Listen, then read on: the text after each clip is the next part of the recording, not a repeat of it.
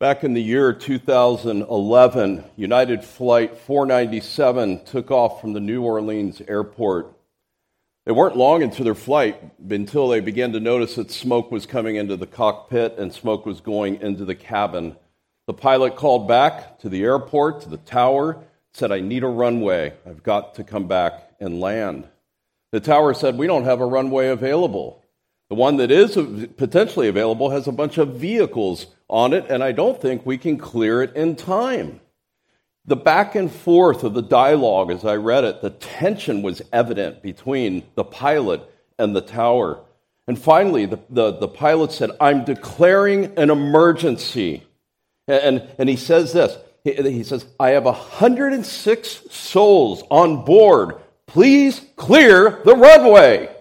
Well, they got the vehicles cleared in the nick of time. The plane landed, skidded off the runway, but praise the Lord, no one was hurt. You see, the pilot sensed the responsibility that he had for every living soul that was on that plane, the intensity of this dialogue back and forth. And as we continue our exposition in Hebrews 13, the writer senses the responsibility that leaders have for the souls in their churches. And that's really what we want to look at today. So take your Bibles and turn to Hebrews chapter 13. We're going to be talking about the idea of obeying and submitting to our leaders, the motivation they keep watch for our souls. Charles Bridges has written a book called The Christian Ministry that every pastor should read. We should be having our two interns reading it but I'm trying to go easy and we've selected other stuff. But Charles Bridges, the Christian ministry, written around 1850, he says this about the ministry To enlighten the mind and to affect the heart are the two main ends of the Christian ministry. The first demands wisdom and plainness, and the second, fervency as a spirit of scriptural preaching. This combination exhibits the minister as a burning and shining light imparting spiritual light and divine truth, as well as a spiritual heat and divine fervor. Nothing, says Richard Baxter, he's quoting a Puritan um, here, is more indecent than a dead preacher speaking to dead sinners the living truth of the living God. And so, in other words, we believe in a regenerate membership, but certainly a regenerate pastorate. And it's amazing to read accounts of church history of how some have actually come to faith as pastors. They were already pastors and realized they weren't saved. Well, let's go ahead and read our text. Our text today, as we near the end of this glorious book of Hebrews, is 13 to 19. Obey your leaders and submit to them, for they keep watch over your souls as those who will give an account. Let them do this with joy and not with grief, for this would be unprofitable for you. Pray for us. For we are sure that we have a good conscience, desiring to conduct ourselves honorably in all things. And I urge you all the more to do this so that I may be restored to you the sooner. Let's pray. Oh, Father, we thank you that you have been blessing these expositions and that so many have seen things that they've never seen before. We thank you for your amazing grace. We thank you for this word that men have bled and died to preserve. We thank you that we have multiple copies in our homes.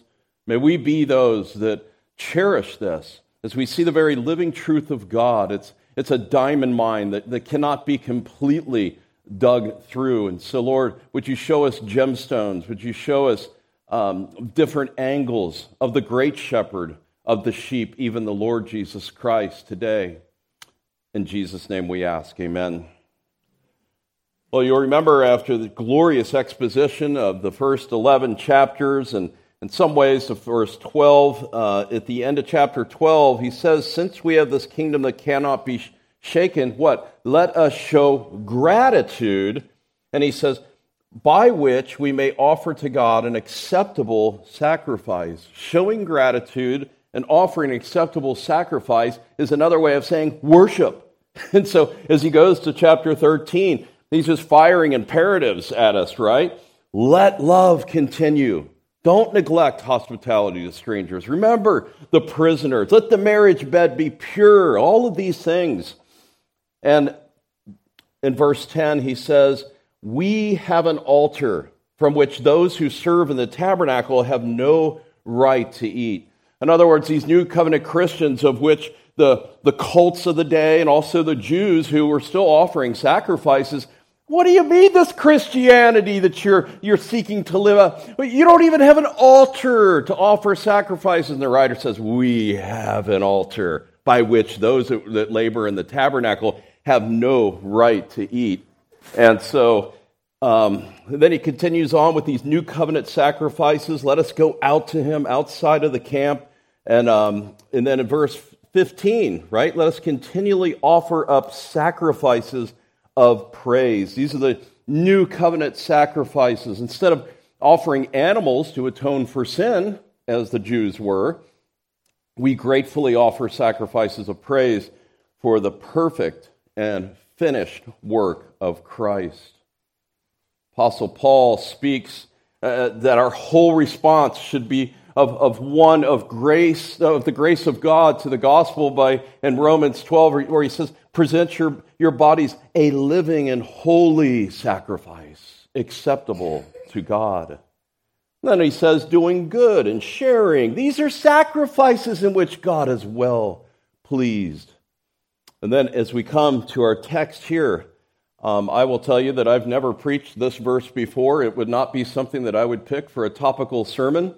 Um, it's, you know, very self conscious preaching about this, telling you to obey and submit to me and Pastor Steve, and hopefully new elders soon. But with expository preaching consecutively through books of the Bible, we're not at liberty to skip certain passages, right? We're not at liberty to do that. And furthermore, we're reminded that all scripture is what? Inspired by God and is profitable for reproof and correction and training in righteousness. Kent Hughes is a well known uh, Bible commentator, been around for many years, uh, several decades. Him and his wife Barbara wrote a book, Liberating Ministry from the Success Syndrome. And the target was to encourage fellow ministers and Christian workers in their labors in Christ. Well, as they traveled around and would speak on this topic in various places, even outside of their own circles, um, Kent wrote this I concluded that pastors are a group of one of the most hurting and abused segments of our society. And he basically said likely these certain people opened up because they're outside of their circles. They're never going to see them again. And so he would hear these stories. Some Christians are devoted to the celebrity YouTube uh, pastors that might be out there, or podcasts. And some Christians begin to leave off on their commitment to the local church because they're getting all this great teaching on YouTube, right? And they begin to maybe think maybe we, they don't really need the church. And if they do come to church, and, and it's just a lowly church like ours of 100 souls or so, um, and, and, and, you know, it's just a, a, normal guy preaching that lacks the charisma of the YouTube famous preachers. They may, might come and, and think that it's boring. Oh, I long for the charisma of Voddie Baucham or whatever it might be, whoever your favorite superstar uh, pastor is. But I just have a question Who will give an account for your soul? It's not those guys on YouTube. They don't, they don't even know you. They're not, right? You, you need to be under pastoral care. Well, we're going to tackle this text in uh, three points uh, obey and submit to your leaders. I've got four lengthy subpoints under that. Secondly, leaders, pastor elders, obviously, are to shepherd with joy. And then lastly, pray for your leaders. So let's, let's dive in. 17a Obey and submit to your leaders. Leaders are to persuade the people to follow their teaching. Um, the, the, leaders, by the way, we've noted this when we were back in chapter 7. Um, notice, actually, just look back there. Remember those that led you and spoke the word of God to you, considering the result of their conduct and imitate their faith. Those were those that were formerly leading them, but had gone on to be uh, with the Lord. But we see this also in verse 17 and verse 24. Verse 24 Greet all of your leaders and all of the saints, those from Italy greet you. And so this is a, the, the, the third and fourth use is verse 17 and verse 24. See, pastoral leadership is quite a bit different than the CEO of a manufacturing company or the CEO of a software company. It's radically different than that. Those CEOs need to have certain leadership skills, right? But, but it lacks the spiritual nuance. Biblical leaders are appointed by Jesus Christ to carry out his will in the context of the local church.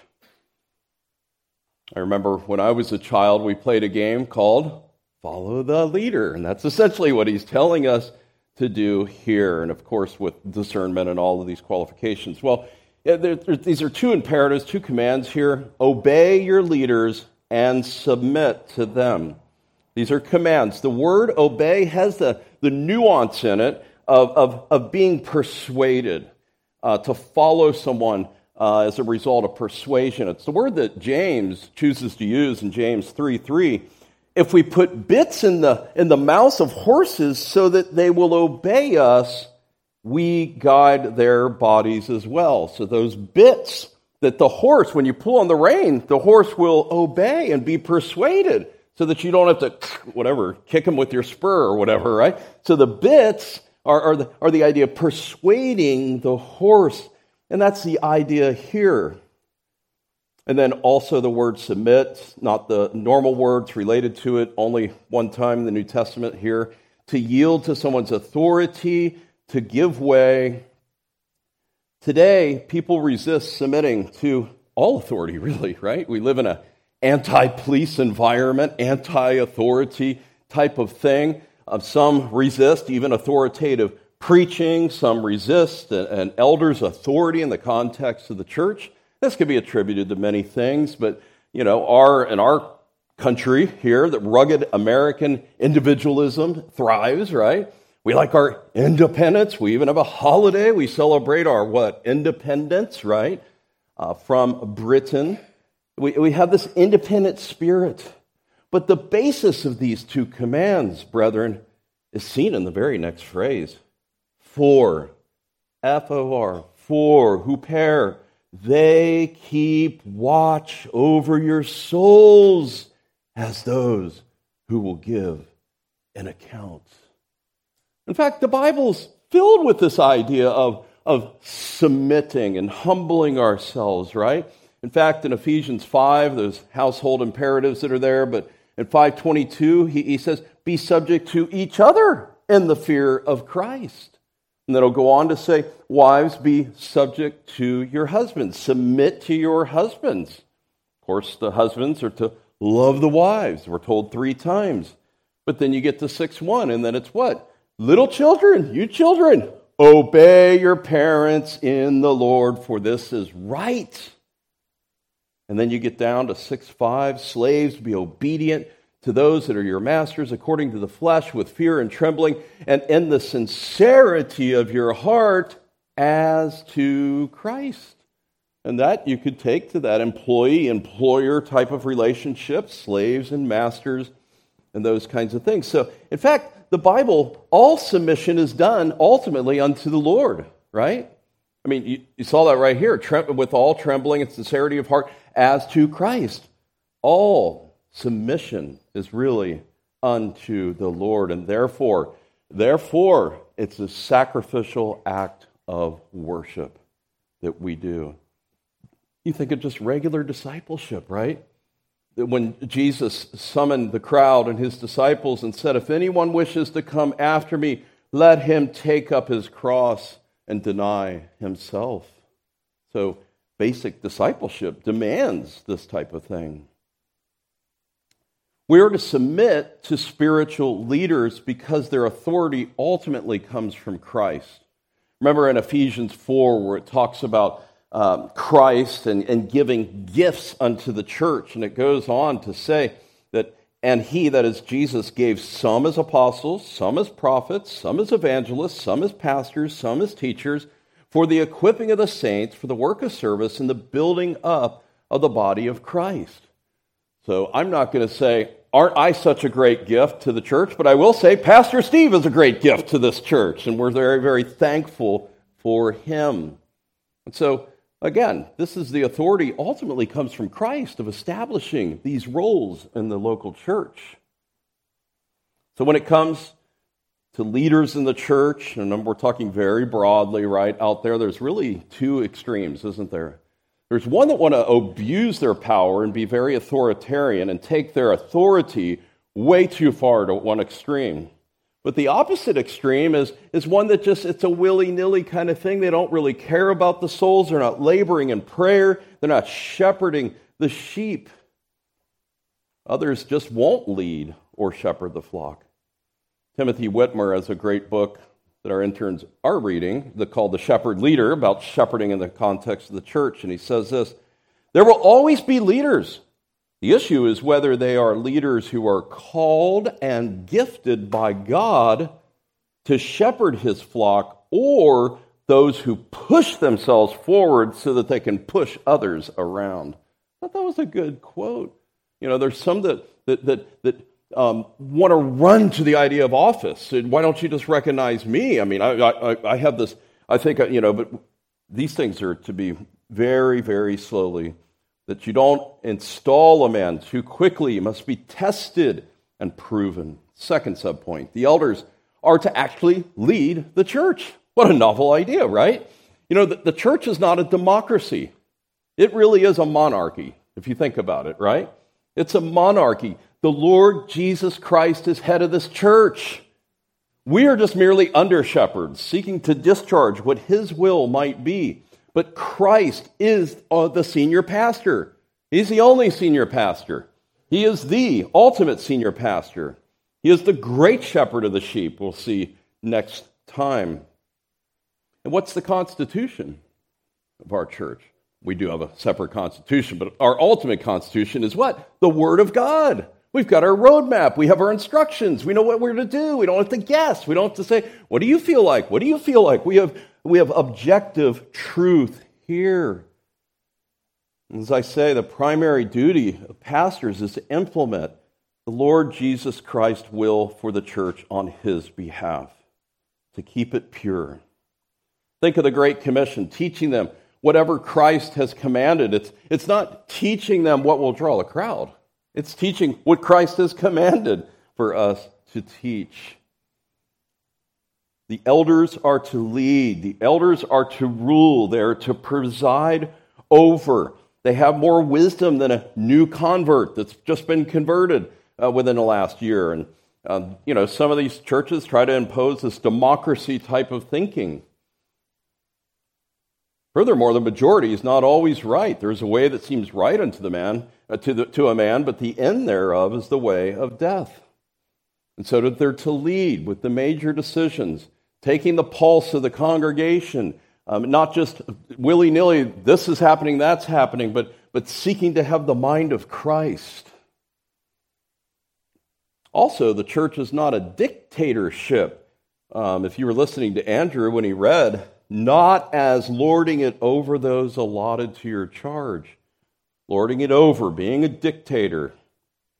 And there's, there's any number of horrible examples of that little popes, self-appointed little popes. I think in the schisms of the 1200s, there was three popes at one, at one time, and they're anathemizing the other and the other and the other. They're, they're, they're self-appointed little popes. Authority is given to serve. John 13, what did Christ do? He girded himself with a towel. He got down. He washed the dirty feet of his own disciples just hours before he would give of his life. What an example. Jesus laid down his life for us. Husbands, you're to lay down your life for your wives. Authority is given to serve. Even just as a husband seeks the counsel of his wife before making family, major family decisions. The elders of the church seek to run the church in that way, seeking to get the, the input, the mind of Christ, as I said. All authority is derived from Scripture, right? It really is. The, the word to obey here, the idea of to persuade, to follow willingly. But we exercise not raw authority, but persuasion from the Word of God. The Bible talks about that there are leaders and there are saints. But the leaders are saints, right? So they're both leaders and saints. But the saints aren't both saints and leaders, if that makes sense. Some appeal to the priesthood of all believers as a reason to not have spiritual leaders, uh, which is a great doctrine, but that doctrine is more about having equal access to God, right? You don't have to come through a leader, through a priest, right, to have access to God. We all equally have access to God. And there's one thing that Hebrews has made clear, it is that. Third subpoint the biblical case for the plurality of elders. Look, look in the text here the leaders, the leaders, plural, plural, right? The elders, it's plural. Nearly every New Testament uh, occasion shows that there's elders. The book of Philippians begins greeting the elders, plural, and the deacons. There's two offices in the church. People confuse it, you know, with hierarchies and bishops and all of this kind of thing. The word for elder and overseer and pastor are interchangeable for the same office. Um, these three words, the elder refers to the dignity of the office and, and somewhat to the age, right? But also to oversee and to pastor are more the function of what the elders do. Elders, by far, is the most um, common New Testament occurrence referring to this office. So Acts chapter 20, we're just going to look at two texts. Actually, you don't even have to turn there, you're familiar with these. Acts 20 and verse 17, he sent to Ephesus and called to him the elders of the church, plural. And Acts 20 28, be on guard for yourselves and for all the flock among whom the Holy Spirit has made you overseers to shepherd the church of God, which he purchased with his own blood. What is the motive? for pastors to shepherd. It's because Christ shed his blood to purchase the bride of Christ. It, it, the, the, the, the bride is, is, is his prized possession that he loves, and we have a responsibility to shepherd. But you see there in Acts 20 17, the elders. You see, he has made you overseers. That's episkopos, right? And to shepherd, the verb, to pastor the flock of God. All three of those terms are right there. And he's speaking to the elders. By the way, who makes elders? Is it a special seminary? Is it a, is it a certain denomination? You know, we can start our own denomination and appoint who we want to rule or whatever. No. Who appoints elders? It says right here in the text the Holy Spirit has made you overseers. It's ultimately the Spirit of God that calls, equips a man so that he is able to serve. First Peter, we, we just read it earlier. Therefore, I exhort the elders among you, plural, as your fellow elder, Peter speaking of himself, and witness of the sufferings of Christ, and partaker also of the glory that is to be revealed, shepherd, pastor the flock of God among you, exercising oversight right? Presiding over, not under compulsion. Again, all three Greek words right here referring to the same office. And always, almost always in the plural. Well, let's move on. It says, For they keep watch over your souls as those who will give an account. This is our fourth subpoint. Leaders keep watch over your souls. You know, some people have possessions, they might live in a bad neighborhood, and what do they do? They hire a security company to install cameras and magnets and all whatever that does. Um, you know, how are those run? But, but they run in such a way, and you see the signs to, to, to um, divert potential thieves away. Well, when there's an upgrade that comes out or a new software or whatever that the security company is recommending, or a new method of theft, whereas they're coming in through the garages, we suggest that you add this to the garage and that kind of thing. Do you usually follow what they suggest? Of course you would, right? They're, they're the professionals. They're recommending this. Your financial advisor says your retirement account is shrinking because you're in all too volatile stocks. We, we, I think you should be more conservative and maybe swap some of these around. You know, unless you're a financial advisor yourself, you're, you're usually going to follow that advice. Well, leaders actually watch over your souls. That they're allotted to our charge. They're, they're gifted by God to rule and, and to teach the Word of God. They lie awake at night, keeping watch, pondering how they might benefit the sheep. And to be honest, I don't know how any Christian would not want to follow godly leaders in the most sound, right church that they can possibly find. Because if you're one that thinks, hey, I'll never fall, I don't need leaders, I don't need accountability, guess what? Let him who thinks he stands take heed lest he fall. We all need accountability.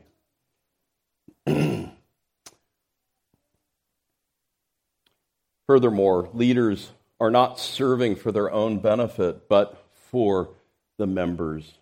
Well, let's look at this. For they keep watch. That, that word is, is to be vigilant, to be aware, to alertly be concerned about someone, to look after. Um, it only occurs four times in the New Testament. Paul uses it at the end of Ephesians praying at all times in the Spirit with all prayer and supplication. To that end, keep alert with all perseverance. There it is. And then it's used twice of Christ and his second coming in Mark 13 13. Take heed, keep on the alert. In Luke 21 36, keep on the alert. And those have this eschatological idea, but I would, I would say that even our text does too. When do we give an account? today or on that great day of reckoning. So there's an eschatological idea here of keeping watch because I know I'm going to give an account before the Lord. It's like uh, it's said of um, in Luke 2 of the shepherds in Bethlehem as they kept watch over their flock by night. This giving an account is the word that Jesus uses that every careless word that a man shall speak, he shall give what? and account for. So it's the same word there, and that's why James says, Let not many of us be teachers. We will incur a stricter judgment. So the rationale of keeping watch has already been explained throughout the, this, this book of Hebrews, really to the whole community. There's a sense in which we all have this responsibility. Chapter 3, verse 12. Take care, brethren, that, that there not be in any one of you an evil, unbelieving heart that falls away from the living God but encourage one another day after day, as long as it is called today, so that none of you will be hardened by the deceitfulness of sin. But leaders have a special God given responsibility to do this with excellence. Does that make sense? We're, we're all called to do this on one level or another, but leaders all the more. The fact that leaders will give an account necessitates that there's a certain group of people they're going to give an account for, right?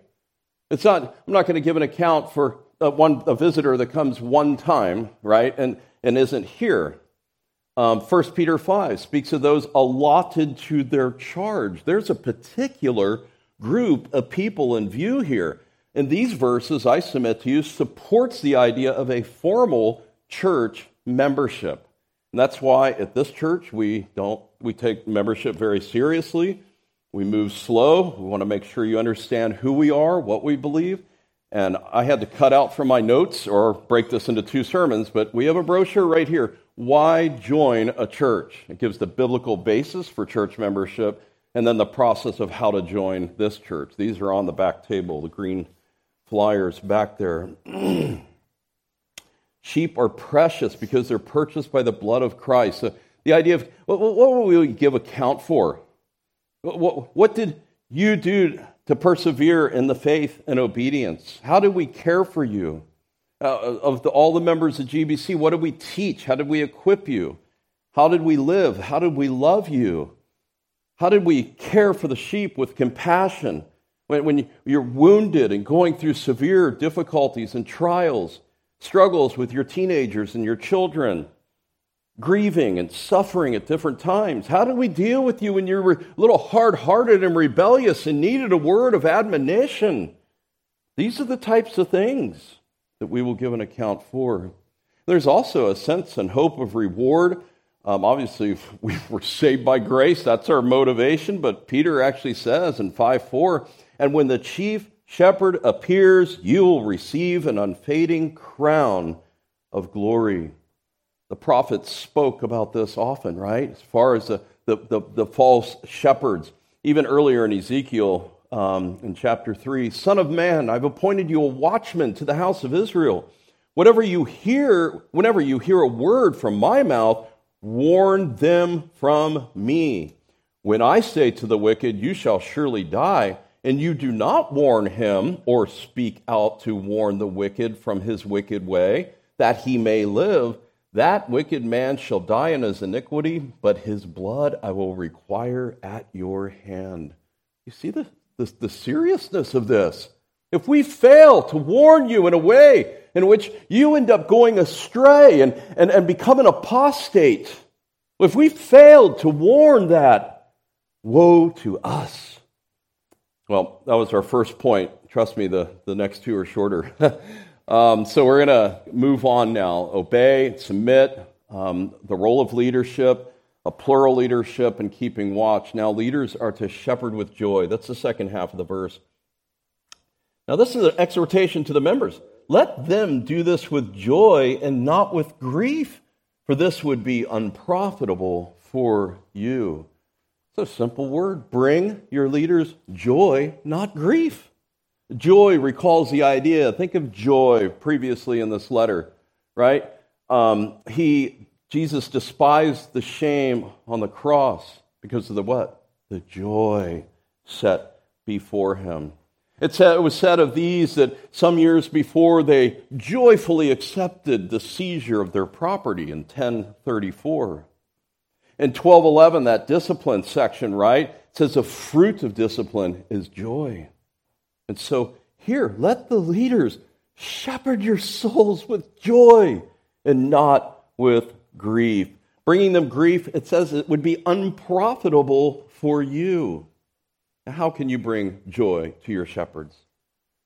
Probably the, the biggest way is 3 John 4 where John states, I have no greater joy than this to hear that my children are walking in the truth, walking in the faith, truth, and obedience.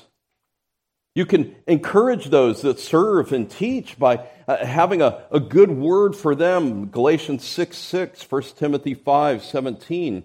You can, you can encourage us by us seeing you serve in the local church, using your gifts, and, and not just coming late and, and leaving early type of thing, but, but really plugging in and experiencing the true body life that we have here, working together, building the body up together. Serving together actually draws us closer together, doesn't it?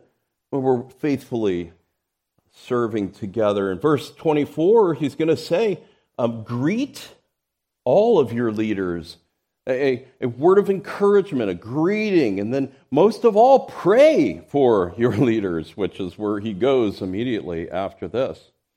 Now, how do sheep wear out their shepherds? um, it, it's a word that occurs in Romans 8 where it says, we, we ourselves groan, that's the word, groan within ourselves, waiting eagerly for the adoption of sons, the redemption of our body. That's, that's the idea here. Let them do this with joy and not with groaning, difficult, a heavy weight on the back. You know, that's the idea here. Some congregations are known for being super hard on their pastors, chewing them up and spitting them out. I'm on some pastor discussion lists, some that are even include lots of Southern Baptist churches, and men are, are really mistreated and abused. And that's why there's thousands of pastors that resign every year. It's just not worth it. I'm out of here. I'll dig ditches. I'll do whatever, but I don't want that groaning anymore. Some resent all authority.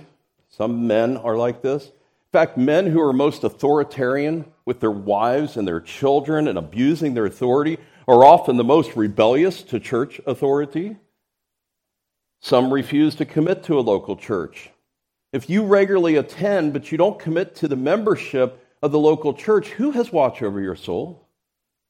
Again, are you, are you the one watching over it just on your own? Some grumble all the time. I wish they wouldn't have put in this color of carpet.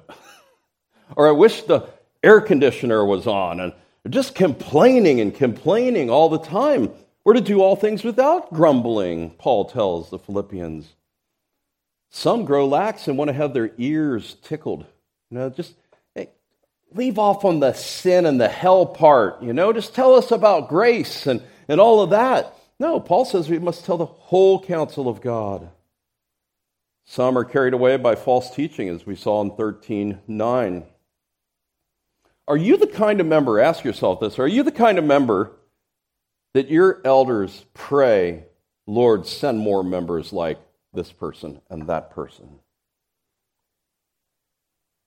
Can you say, can the leaders say of you, as Paul did of the Philippians, you are my joy and my crown?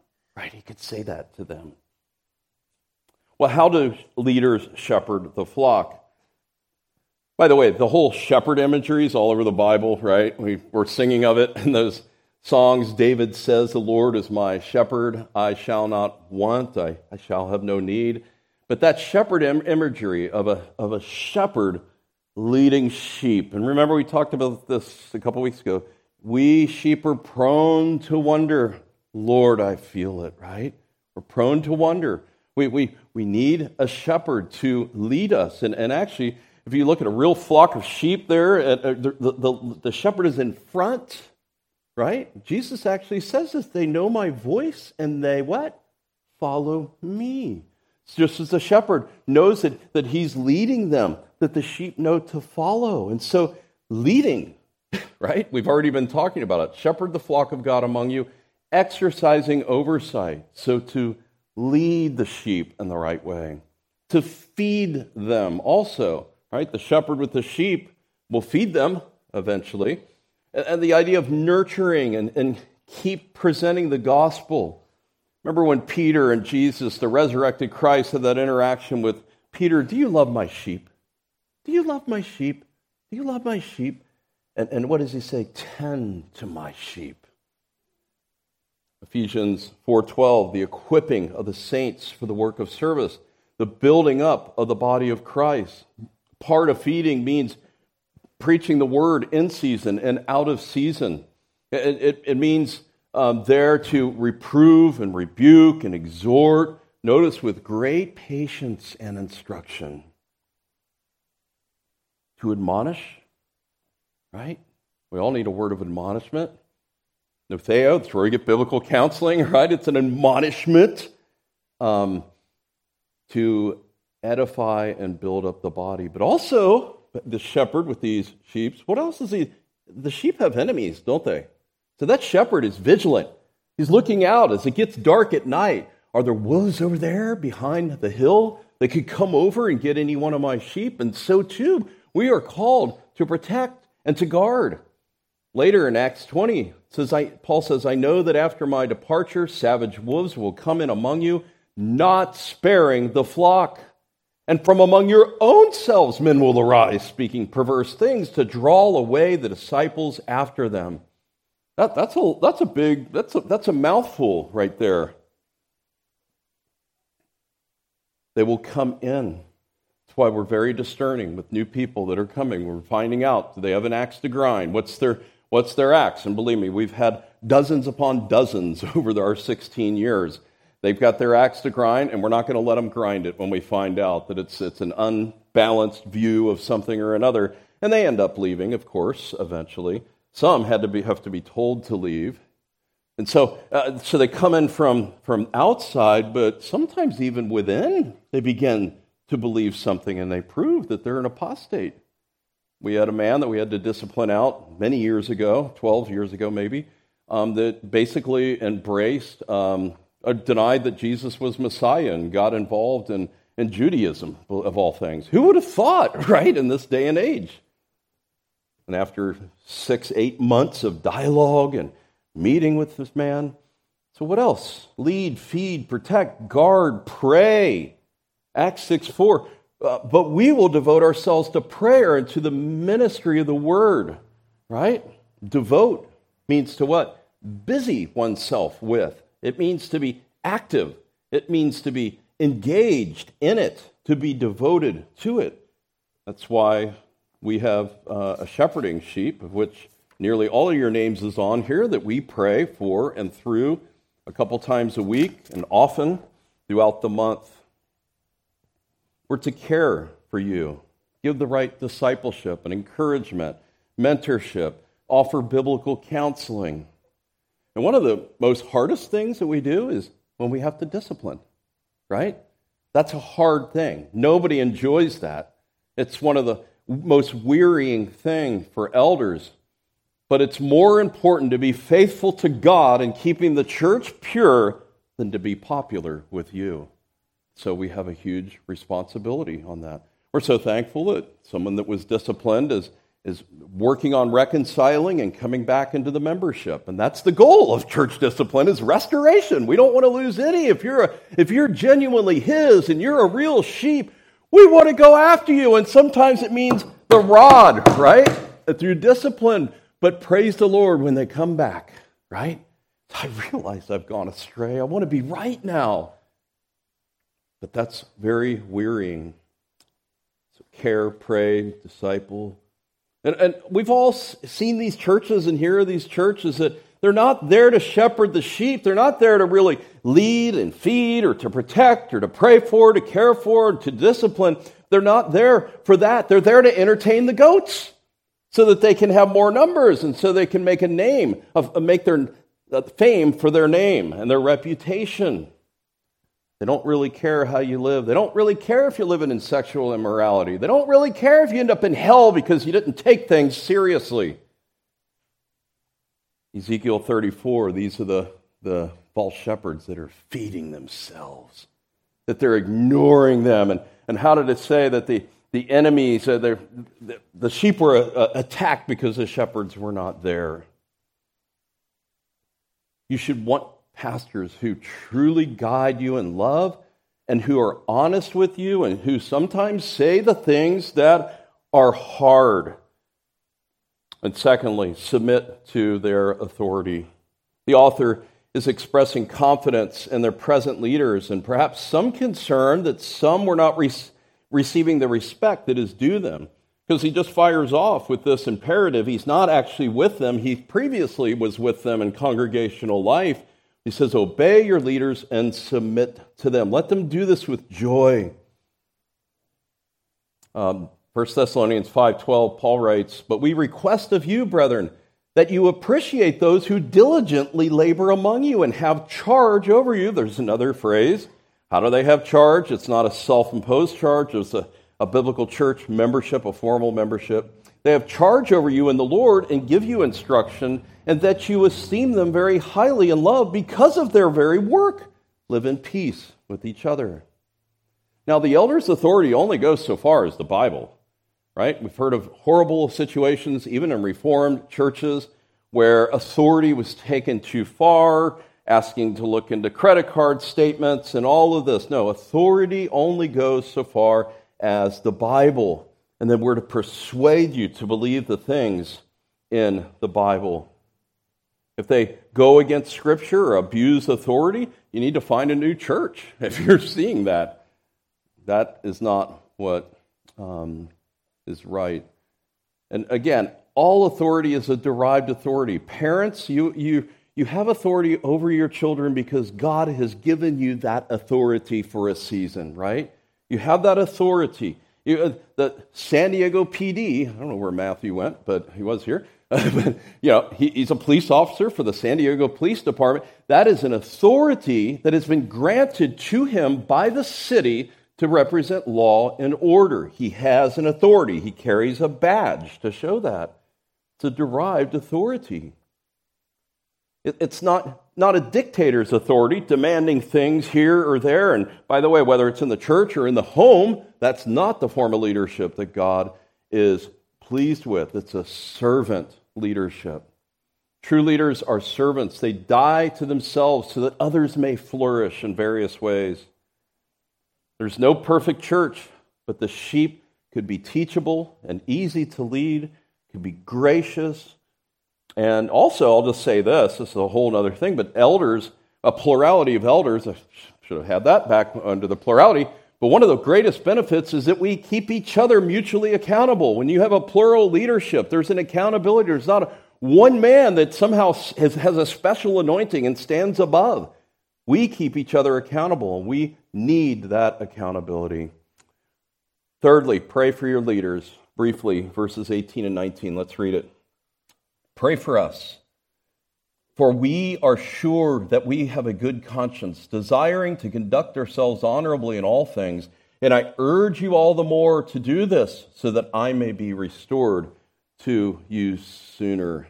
This honorable conduct. Even the strongest pastors that walk in great holiness need, have their need of grace for such a difficult calling. The Apostle Paul said, Who is sufficient for these things? We need the prayers of our people. So in verse 18, the writer um, gives this command pray for us. Pastors have targets on their back.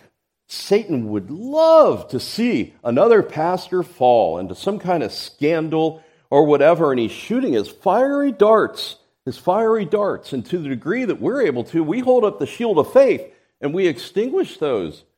But pray that one doesn't hit us in the back where Satan has put that target. We too have a, a weak and frail, sinful nature, and we need each other's prayers. Paul says it like this to Timothy Pay close attention to yourself, young Timothy, and to your teaching. Persevere in these things for as you do this, you will ensure salvation both for yourself and for those who hear you. See, there's nothing more destructive than, than, than the fall, a, public fall of some pastor um, and, and of some scandal, you know, whether it's a sex scandal, immorality, often that is, embezzling money, abuse of power, um, affairs. What happens? The world mocks. That's the Christ that I can't trust any church that claims to hold to that. Also, you know what? I've seen a lot is it damages the faith of the people. They were in a church for a long time. They had the confidence in the pastor for many years, and the church falls, or the, the pastor falls, and it, they, they become disillusioned. I really can't trust any pastor. I mean, we, we've had several over the years, going back quite a bit, they just could not, in good conscience, join another church because they were burned in some way from an abusive leadership or a scandalous fall like that. Our author is speaking here very personally, um, as Paul does at the end of his letters. Finally, brethren, pray for us that the word of the Lord would spread rapidly and be glorified just as it did with you. And he says here that, that we might have a clear conscience, right? A good conscience desiring or literally willing to conduct ourselves honorably in all things. So, what do you pray for? Pray for a clear conscience, conducting yourselves honorably. Actually, back in chapter 7, where it said, Remember your leaders and, and considering the result of their conduct, it's the same word here that he says, considering the conduct of those former leaders who used to lead you and maybe were martyred or just have died of natural causes. And here he says, he says that our conduct would be honorable, that we could be spoken of like back in verse 7. And then verse 19, I urge Parakaleo, strong, urging you to do this all the more. Why? So that, Hina clause, right? So that I may be restored to you sooner. What does that indicate? There's been some providential separation. He knows them intimately. We've already seen that. Like he's seen their response to trials. He speaks to that in chapter 2 and chapter 6, where he says, But you, beloved, I'm convinced of better things concerning you. He knew about their conflict and suffering, so obviously he was one of the leaders for a season of time with this group of people, somehow providentially separated, but longing to be restored because of his great love for them. Well, a couple points of conclusion. First of all, Jesus Christ is the great shepherd of the sheep. He's one that'll never let you down. We may let you down. We may forget about something in your life or overlook something because we're still sinners. But Christ alone perfectly meets all the qualifications for leadership. He was the leader par excellence. He was the one who has purified our consciences. And whatever qualifications we may possess have been granted by him. We can follow the perfect example of Jesus Christ without hesitation, right? He brings us an unchanging, perfect, inspired Word of God, which is His Word to us. And it's the final word. Don't be looking for additional words. The very first verse of this book God, after He spoke long ago to the fathers and the prophets in many portions, in many ways, in these last days, has spoken to us in his Son, whom he's appointed an heir of all things. These last days, he's spoken to us in his Son. Church leaders come and go, right? They might serve for a decade, five decades, seven decades. They might serve but they come and go, but Christ remains forever the head of the church, and he rules it perfectly. And secondly, pray for your pastors, especially that we would proclaim the Word of God, um, proclaim it accurately and faithfully as a workman who need not be ashamed, that we would maintain our own qualifications with a clear conscience.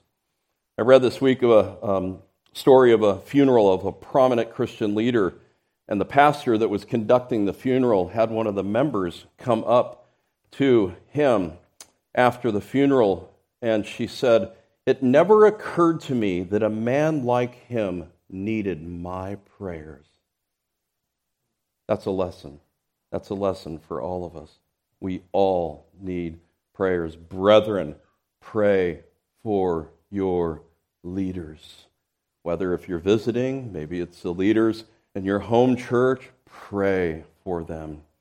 And if you're here today, and you might be a sheep that needs a shepherd, right? That You don't have a shepherd, and you need a shepherd. If you're a sheep and, and, and you need a, a, the great shepherd, the great shepherd of the sheep who through his blood atoned for sinners that would come to him. We have all sinned and fallen short of the glory of God. But Jesus came to die for those that would trust in him. He's the only way of salvation. And by the way, he didn't come to save the righteous, he came to, to save sinners, to admit that you're a sinner, confessing your sins, repent, and come to Christ. Let's pray. Father, we thank you for your word. We thank you even for this passage of Scripture. Uh, we thank you for this book. Lord, help us to apply the things that we have heard. Help us to consider these things with great weight and care. Lord, even as um, we are a church that longs to see additional elders and deacons. Would you add to both offices in your perfect time? Would you convict even the men here that perhaps you are nudging that maybe they need to ratchet up their commitment to the local church? And perhaps, maybe, they might be an officer. Lord, add to the elders and deacons of this church and help us to be faithful with all of these things in Jesus' name. Amen.